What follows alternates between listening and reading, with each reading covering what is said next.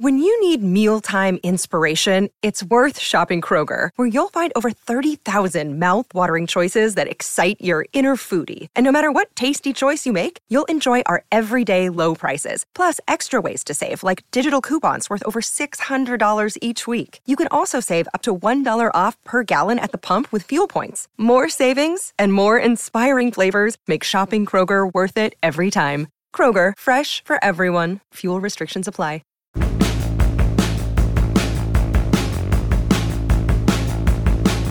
Hello, I am Matt Williamson. How is everyone doing this fine day? Let's dig into one little nugget here.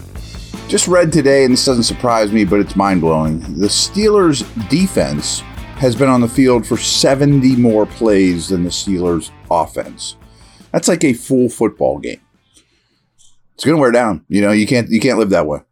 Anyway, let's talk about the Steelers' offense against Packer D. Pittsburgh's offense averages 4.7 yards per play. Packers gives up 4.9. Pittsburgh's offense converts a set of downs into a new set of downs 65% of the time. Only the Jets, Giants, Patriots, and Browns are worse. The Packers' defense sits at 71% in this metric, which is just above league average. League average is 70. Steelers' offense has produced just 14 first-quarter points this season. Only two defenses are facing a shorter average depth of target than the Packers. People are throwing short on the Packers, total opposite of the Steelers. They've given up multiple passing touchdowns in a game, though, just once this season. Over his past six games, Kenny Pickett has thrown one interception. During that stretch, he's attempted 154 passes. From weeks 1 to 8, Pickett's average depth of target was 7.9. Last week, it was at 4.7. I do think that's because of the ribs. Hopefully that's the only reason. Green Bay held Brett Rypien to just 120 passing yards last week. No Rams skill position player had more than 50 scrimmage yards, and none of Los Angeles' drives went for more than 28 yards. However, the Rams released Rypien earlier this week. He was so bad, he had to go sign Carson Wentz. So it was not exactly a stiff test for the Packer defense. 53.7 of the Steelers' passing yards have come after the catch. That's fifth highest percentage in the league. In the fourth quarters of games this season, Pickett is averaging 9.6 yards per attempt, third best in the NFL. However, the Packers have yet to allow a fourth-quarter passing touchdown, and they have the fifth-best passer rating allowed in the fourth quarter. See how that goes. Since returning from injury, Deontay Johnson over those three games is averaging 9.7 targets, 6.7 catches, and just under 85 receiving yards per game. That's a 30% target share over that stretch.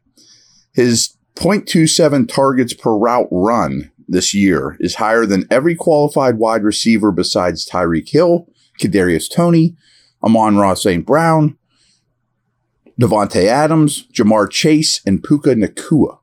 And his yards per route run is 11th.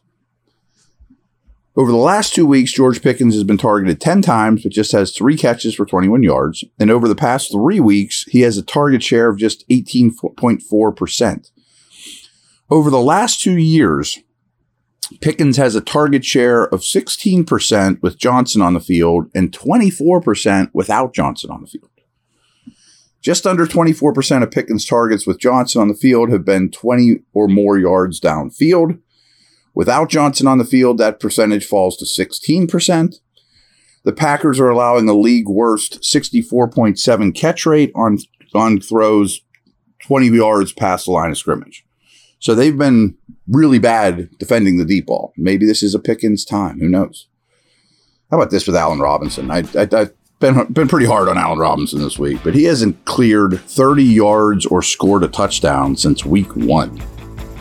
Ooh, let that settle in while I go take a sip here, and I'll be back in a moment.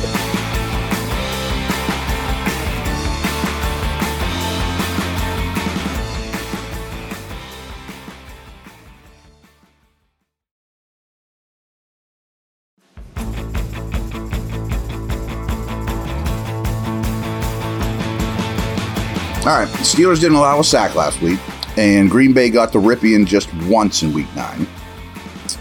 The Packers blitz at the 5th highest rate and generate pressure, though, at the 6th highest rate.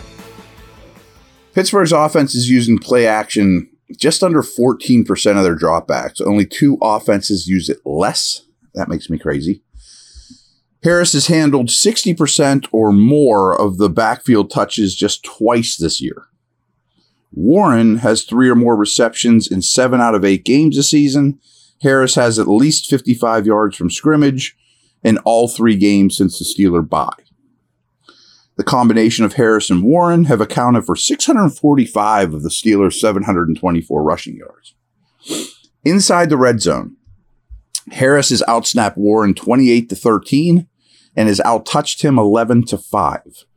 In goal-to-go situations, Harris has 8 touches compared to 1 for Warren. Rams rushed for just 68 yards last week against Green Bay. Again, deficient offense. Pickett has scrambled on just 2.4% of his design dropbacks, so pass plays. Of qualifying quarterbacks, the only ones running less often on design pass plays are Kirk Cousins, Jared Goff, Derek Carr. Pure pocket passers with age that don't run. That's not who Kenny is. 2 defenses are seeing a higher percentage of rushing attempts than Green Bay's, so this is a run funnel. The last 2 weeks, they faced a pass funnel defense. The Steelers' offense averaged 5.4 yards per play on first downs last week. That was humongous. Based off of EPA, though, the Colts, Titans, and Cardinals are the only offenses that have faced a more difficult slate of defenses, though, than the Steelers. That's important. I mean, they faced a brutal stretch of defenses. Last thing I got for you, Steelers have punted on 49% of their drives. That's the highest percentage in the NFL. League average is 36.7%, and they're at 49. Yuck. All right, folks. I'll be back tomorrow. Over and out.